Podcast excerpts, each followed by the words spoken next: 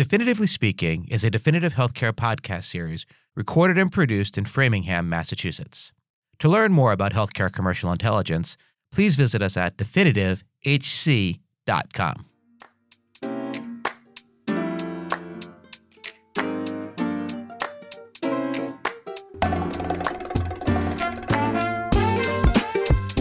Hello, and welcome to the latest episode of Definitively Speaking, the podcast where we have data driven conversations on the current state of healthcare. I'm Justin Steinman, Chief Marketing Officer at Definitive Healthcare, and your host for this podcast. I'm joined today by Anthony Gentile, Managing Partner at Katon Direct. Katon Direct provides holistic recruitment solutions designed to help any recruiter or recruitment department find and attract qualified healthcare professionals. In other words, Katon Direct provides RecTech Anthony has more than 19 years of experience in the healthcare human capital space and is on the board of directors of the National Association of Healthcare Recruitment. As regular listeners of this podcast know, the concept of employment in the healthcare industry is changing fast, sometimes by the day. I thought that Anthony may have an interesting perspective on what's going on and how employers need to change if they want to attract the best doctors, nurses, and executives to their network. Anthony, welcome to Definitively Speaking. Thank you, Justin. It's great to be here. Hey, well, thanks for taking the time to talk with me. To get things started, can you tell our listeners what's going on in the healthcare industry today on the hiring front? Yeah, well, Justin, it's uh, interesting to say the least, right? Uh, I've been in the healthcare human capital space coming up on 20 years now. And I remember talking about labor shortages and difficulty recruiting clinicians back then. Uh, it's only gotten worse over the last 20 years, and I'd say exponentially worse over probably the past five to 10 or so. I mean, we're experiencing workforce exodus like never before. 10,000 Americans turn 65 every single day in this country. The US Census Bureau projects that by 2050, 83 million Americans are going to be over 65. I'll be one of them.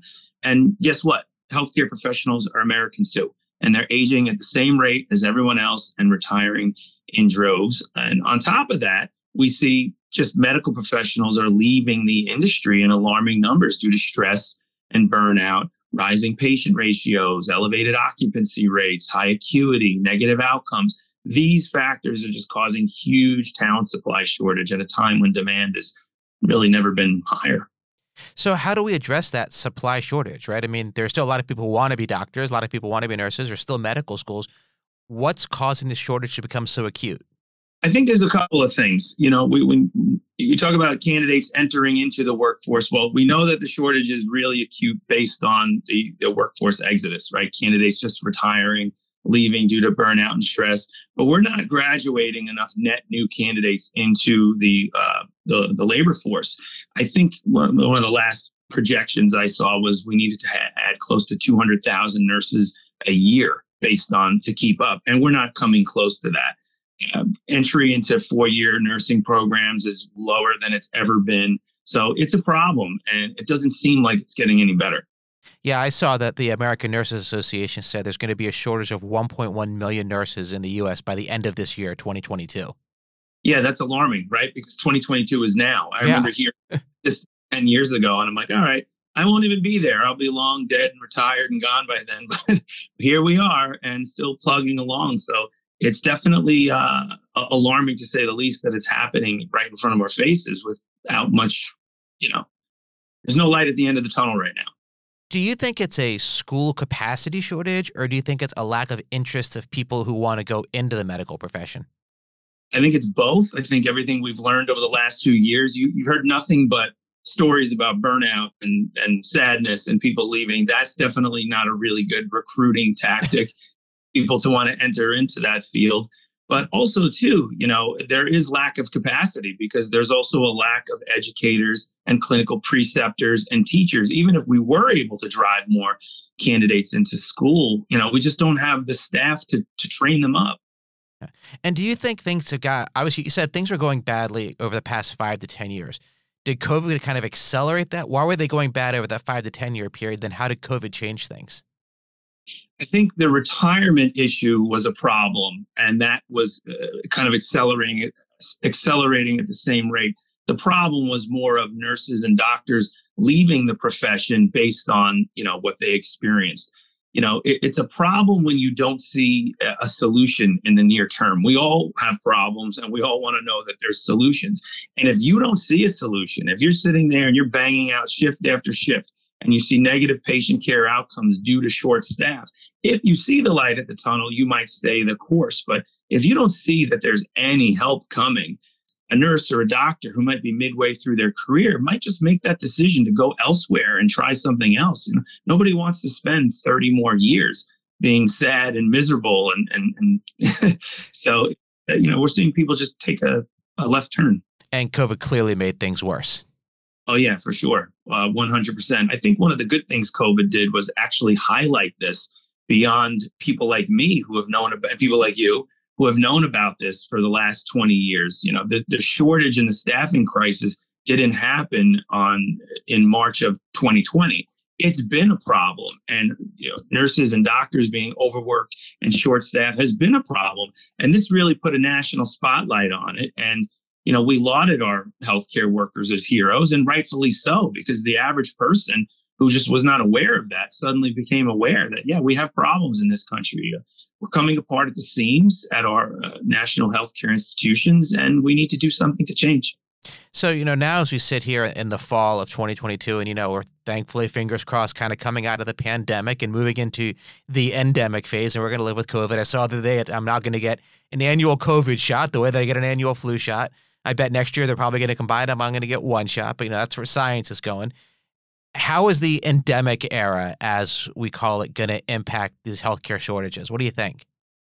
I think as we move from the pandemic to the endemic, many things are going to go back to the way they were in terms in terms of recruitment and availability of talent for certain medical jobs. But I think a couple of things that peaked during the pandemic are going to stay. You know, there's a lot of things that happened as a result of that, and uh, you know they went away, but some will stay. Most notably, virtual recruitment uh, and hiring strategies. Both employers and prospective candidates, you know, had no choice initially but to connect virtually. The need to hire people didn't go away.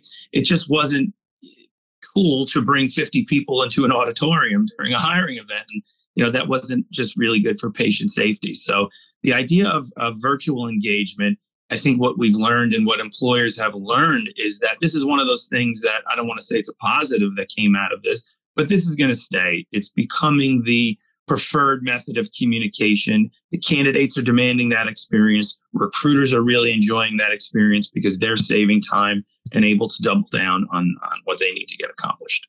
But if like you're recruiting a surgeon, how can you tell if he or she is a good surgeon by looking at them over, you know, a Zoom? Right? Once you want to like see them in the theater, so to speak. Oh yeah, for sure, for sure. Um, I think as an as the initial start of the process, I think that's a really good way, especially for surgeons and docs. You know, they're mostly recruited out of market. You know, there's a lot of relocation that happens in the physician and provider world, and just to see if, hey, are we on the same dance floor here? Are we hearing the same music? The idea of flying somebody across the country um, it, it, can be sped up significantly. Now that will happen, but it's really good opportunity now that technology is there where people can connect in a virtual environment to maybe make that the initial screening process to say, okay, we're both interested. We had this conversation. Let's bring you out here. Let's do a tour of the facility, meet hiring managers and see, and let's see where we go from there. Interesting. So you're saying actually, I want to pick out something I wasn't expecting. This. There's a lot of relocation in physician and you know physician hiring, right? Uh, that's actually kind of counter to a lot of what's going on in the industry. I mean, I work in the software industry, and you know, the pandemic changed for me. I now have people working for me all across the United States. You know, whereas 15, 20 years ago, I would have wanted everybody here in lovely Framingham, Massachusetts. And you know, relocation. I don't have relocation conversations with employee potential employees anymore. It's kind of like you right. live in Dallas, great. You got a Zoom. Can you come up here once a quarter? Uh, that's that's really a big change for me in my industry. But to hear you just talk, doctors, there's a major relocation. What's driving that? Do people want to relocate? Aside from telehealth, it's one of those jobs that can't be done remote. So right. it has to be on site, right? So you don't see that so much on the nursing side. You see travel nursing and temporary staffing. You see that. But you know, there's such an ample supply. There's almost four million nurses in this country and a million doctors. Within a given market, there's typically an ample supply of nursing talent, which doesn't require organizations to reload. But on the physician side, there are many markets in this country that have huge supply and demand disparities. You know, so if there's an overabundance of supply in a specific market, well, oftentimes those docs have no choice but to leave and they're open up to relocation opportunities. They also have a lot of non compete agreements in place. So if I am a doctor in New York, I might have a current non compete that I can't go to the hospital across the street or downtown. I have to leave a 100 mile radius or 50 mile radius. So docs and providers are significantly more likely to reload than you know nurses and nursing support staff. That's interesting. How does that differ in the rural location? Are you relocating doctors to rural locations? Yeah, I mean, for sure. You know, there we see urban flight, right? People are leaving cities all across this country for a litany of reasons. And for every doctor that is in a rural location that feels somewhat constrained by the lack of opportunity within that market, there's another doctor who's, you know, sick and tired of paying rent in New York City and wants to get out and be on a lake, uh, typically maybe more later in their career as opposed to early in, in their career. Uh, and this is really where good recruiting comes down to because if you're going to get on the phone, whether it's a phone call or a, or a video chat with a doc, and you're going to talk about, hey, I have a great opportunity here that's 200 miles from the nearest metro and, you know, it's up in the mountains you better know everything about that market, right? Where are the restaurants? Where are the clubs? Uh, where's everything that that doc is going to want to do? And really good recruiters are as good as sales reps, and they know how to position those opportunities. Yeah, I, I saw though that you know rural regions make up roughly sixty percent of the shortage for healthcare workforce. That's a survey from the Health Resources and Services Administration. Are you successful at getting people to move out to these rural locations? Yeah, I mean, in general, I think organizations are successful in doing that, more so on the physician and provider side, not so much on the nursing side.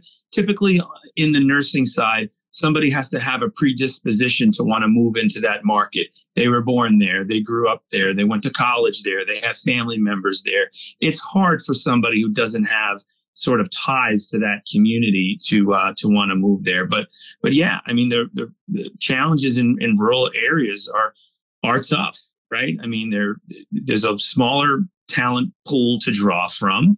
Uh, they typically have uh, older populations in rural communities than they do urban settings, meaning that a lot of those clinicians tend to be uh, closer to retirement or retiring. So, you know, it, it definitely exacerbates the, the shortage, the disparity between rural and urban locations. Right. And, and you keep mentioning that these people are closer to the retirement. So it almost feels like you're solving a problem for the short term.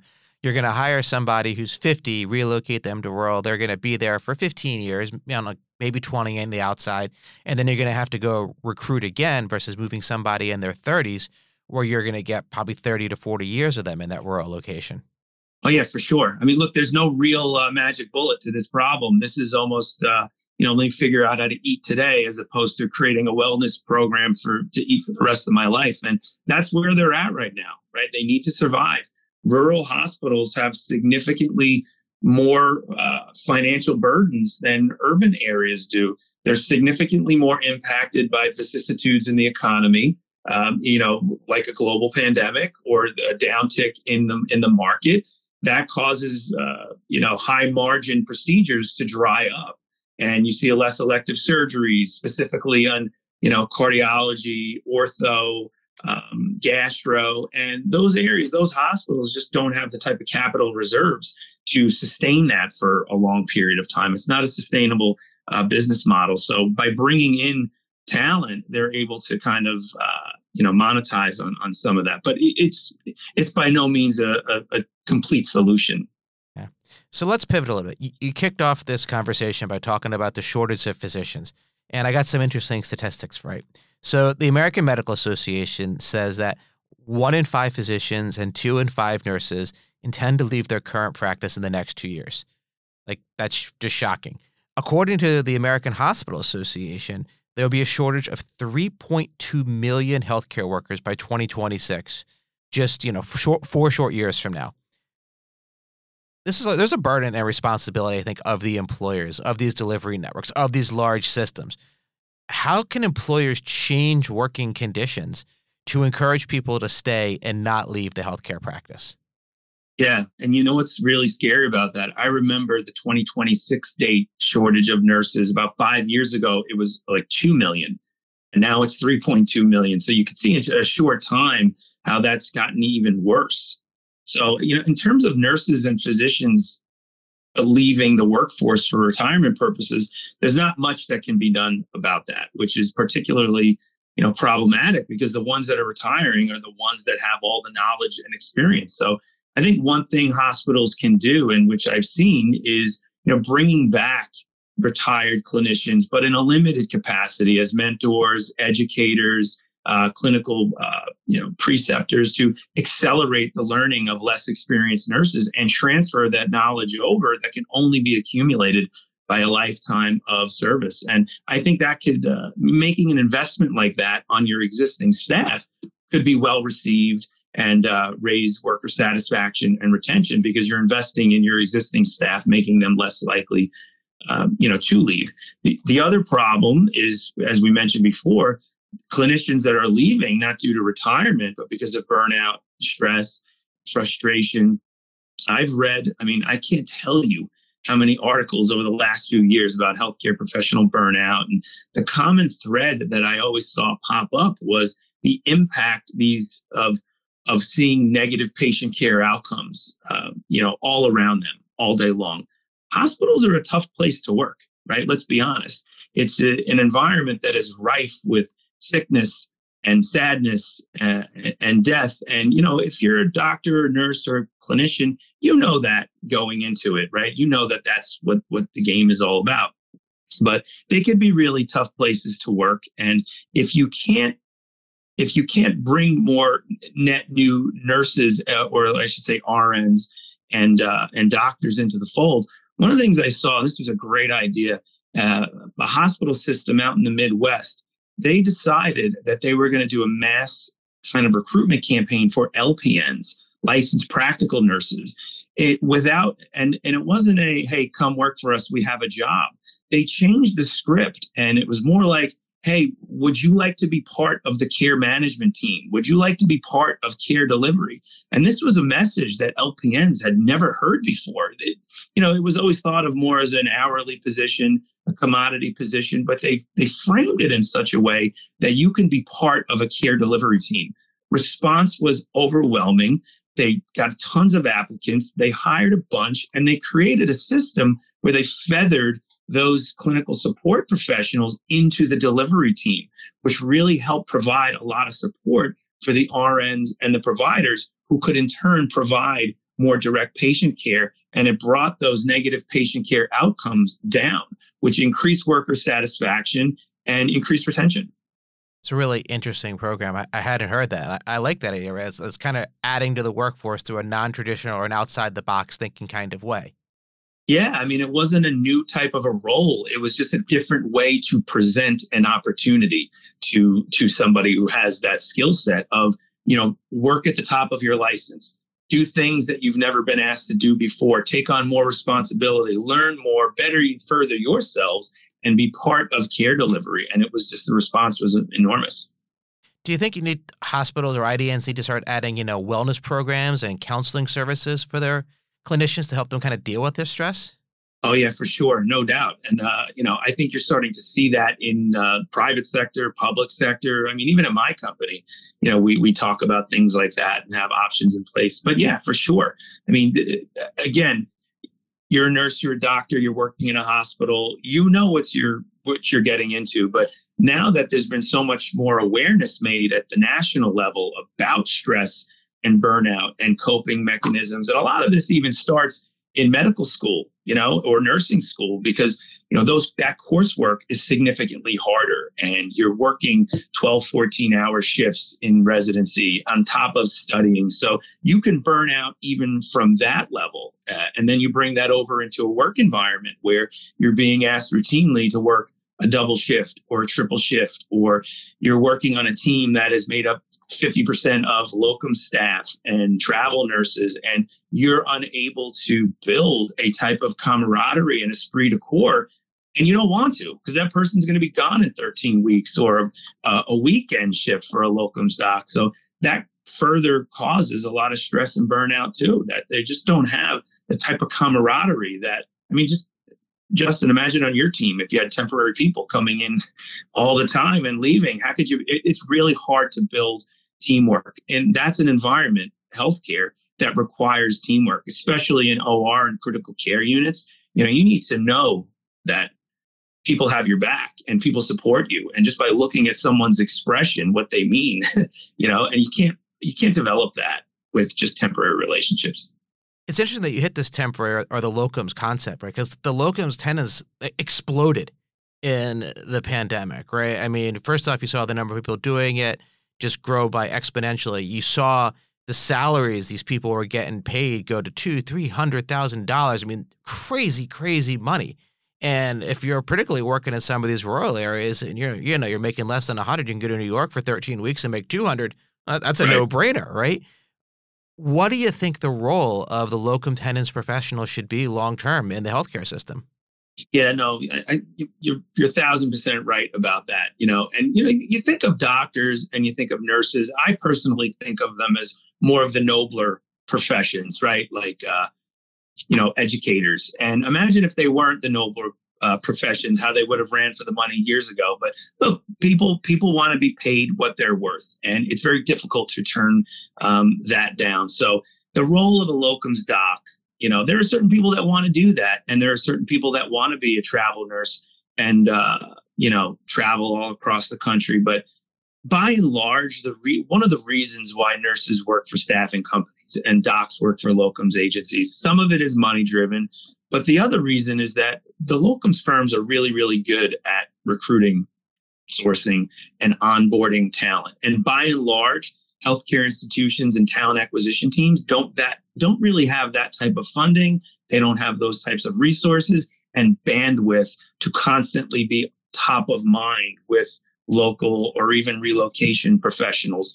I can't imagine there was ever a nurse in nursing school who was sitting there dreaming of one day working for a staffing company, right? I can't imagine that that was the case. They want to work for the brand. That's who they understand. That's where they want to go. But why do they work and go for staffing and traveling firms? Some of it is money driven, but the other reason is they're constantly in, in touch with them and they're constantly calling those nurses and they're sending them emails and they're sending them text messages. And that's where I think, uh, you know, on site, on staff hospital recruitment teams stand to gain the biggest ground. If they can compete with staffing companies at the level and do more proactive sourcing and recruitment marketing, I think they'd win.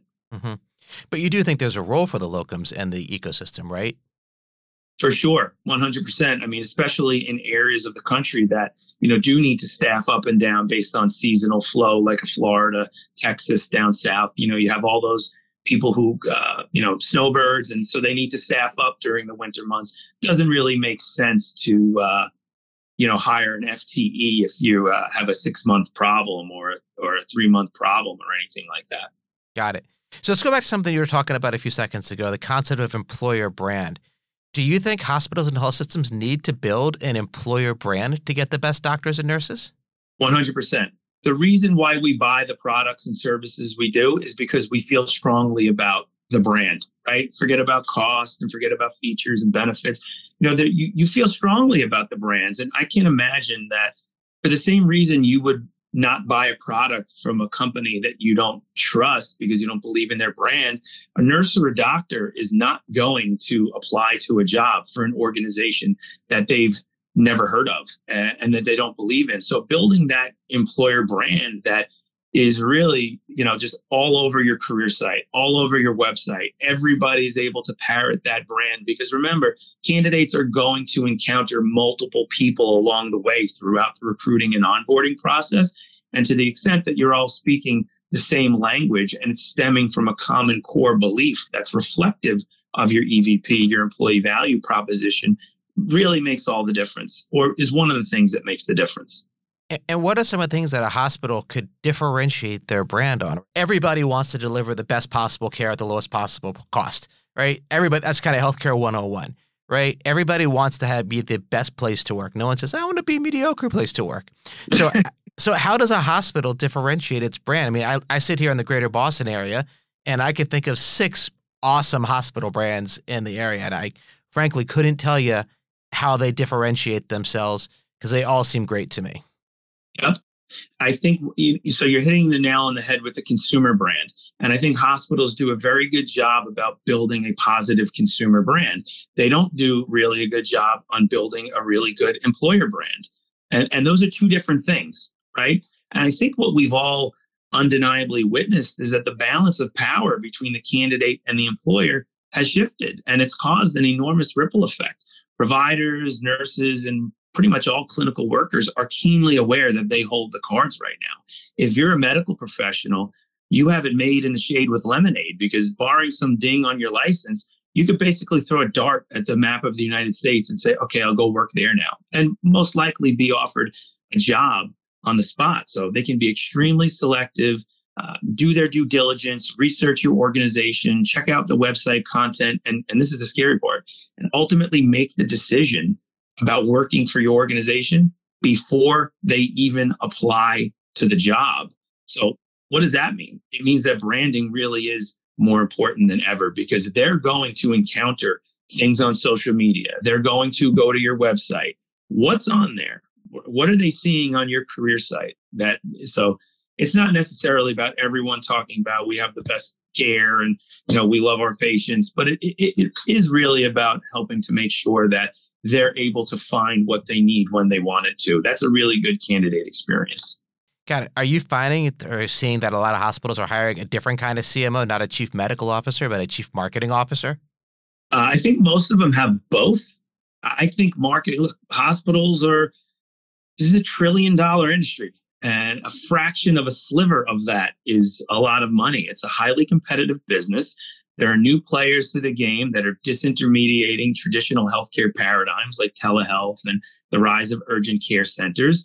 Like I said, the consumer is highly educated and informed. They're empowered by the internet and able to do their own research and make decisions on where they want to spend their dollars. So, yeah, investing in really good uh, marketing, whether that's a chief marketing officer or director of marketing, but it's really more about the, the strategy because there's a human element to it, there's a data element to it, there's a content element to it. But marketing is super critical when you're talking about that type of money on the table. You don't have to convince me. I might be biased, but I think marketing is a really good career for someone to pursue. You uh, see, I threw that in there. Thank you for that. Uh, as a CMO, though, our chief marketing officer at a hospital, it feels like you've got to market both to patients and providers, right? And balance that kind of tricky equation on a, probably a limited budget. Yeah, and and the reality is you need to do both.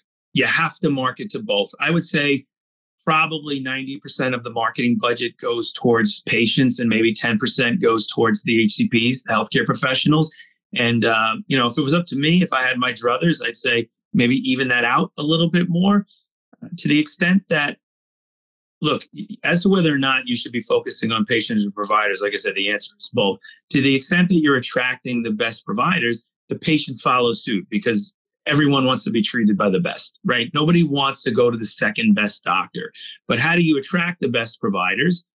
You know you do that by having a really good strategy that's driving consumers in the door especially consumers for those high value service lines right? So if i'm a chief marketing officer at a hospital if i'm doing a lot of patient marketing and creating awareness about ortho and cardio and gastro i'm driving more of those consumers through the door. Now i'm more attractive to the physician who wants to quite frankly make more money. If I could do 10 gastro bypass surgeries a week as opposed to five, now you're helping to attract me to kind of work more for your organization too. Yeah, it's interesting to hear you talk because to some way you're talking is a little bit contradictory to how we think about healthcare today, right? And trying to take costs out of the system. Like let's pick hand surgery, right? If I'm Tom Brady and I break my pinky finger on my throwing hand, I want to see the best hand surgeon in the United States of America because that's a multi-million, hundred million dollar right hand if Justin Steinman breaks his pinky on his right hand, you know, I don't need to see the best hand surgeon. I probably can see the 250th best hand surgeon in the United States and don't need to pay as much money, right? But everybody thinks they want to go to the best of the best when the reality is you really need to kind of no one not there can't be 250 best hand physicians in the world. There's got to be someone's number one and someone's 250. Or as my father-in-law likes to joke, what do you call the person who graduated last in the medical school class? Doctor, right? Right. So you got to figure out how do you match the right level of acuity and the level of care required with the priciest doctors, right? And the systems that they go to. Yeah, for sure. I mean, Tom Brady's throwing arm is, is more important than than yours, but your ability to create marketing programs is, is more important than his. right, but I don't need my pinky finger to do that, right? So particularly now with with, with dictation software. Great. I, I think that uh, you know you have to couple that. It is not just about the provider; it is about the whole system of care too. There, you're right. There can't be you can't have 10 if you have 10 best hand surgeons you essentially have none right there can only be one and then you have two three four but if that is feathered into a whole program of you know provider support staff um, you know patient experience all of that that's how you compete i think so anthony this has been great i appreciate all your time today i kind of got my last big question from one of my hobbies on this podcast i was like to ask kind of a big closing question of my guests here so you know, given this ongoing war for talent in the healthcare industry, if I were to ask you for the three proverbial must dos for everybody trying to hire doctors and physicians and nurses and LPs and NPs, what are the three big must dos in your opinion? What's your expert advice here for our listeners? So there's probably 20. We'll okay. talk, talk about a couple.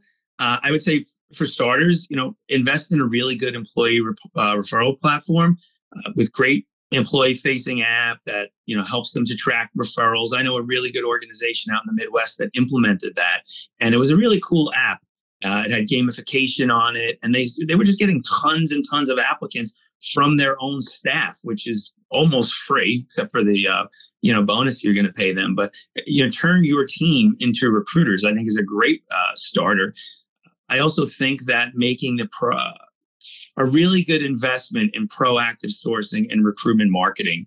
And a good strategy is going to be a combination of data and technology and human capital. And that's going to pay just enormous dividends in the event in the end, right? It's going to speed up candidate funnel velocity. It's going to significantly reduce time to fill. It's going to lessen dependency on temporary staffing solutions that are quite frankly causing employers to operate in the red. And I think too, and this this might be a little a little heady. I think it's critical that recruiters and hiring managers really change their thinking and and and come to the action that it is a buyer's market. It is not a seller's market because if you want to act differently, you need to think differently. And once you understand that, um, you know, you could change your behavior to better suit the wants and needs of prospective candidates. On average, last year, you know, the application rate for registered nurses was 3.14%, meaning that less than four out of every 100 nurses that started an application from a job board actually completed the application. So, what is that data telling you? It's telling you that the application experience is dead, it's been market corrected. You can't do that anymore. So, thinking differently and understanding that they're demanding more top funnel experiences, more top funnel conversion points. I think employers who understand that can start to act differently as well. That's great. So turn your team into recruiters, be proactive about sourcing, and remember it's a buyer's market, so you better think differently. Yep. I like it. It's very good advice. Anthony, thanks for taking the time to talk with me. This was great. Really appreciate it. Thank you, Justin. Appreciate it. And for all listeners out there, thanks for listening to Definitively Speaking, a definitive healthcare podcast. Please join me next time for a conversation when we go global for an interview with Alan Foreman, the CEO of B-Secur, a heart health company based in Belfast, Ireland. B-Secur is a biosensing algorithm company who's developed a new FDA-cleared solution that brings greater clarity to EKG interpretation. I'll talk with Alan about medical device innovation and what it takes to bring a new device to market in the United States when you're headquartered overseas. You won't want to miss this one. If you like what you've heard today, please remember to rate, review, and subscribe to the show on Apple Podcasts, Google Podcasts, Spotify, or wherever you get your podcasts. To learn more about how healthcare commercial intelligence can support your business, follow us on Twitter at DefinitiveHC or visit us at definitivehc.com. Until next time, take care, please stay healthy, and remember, think differently.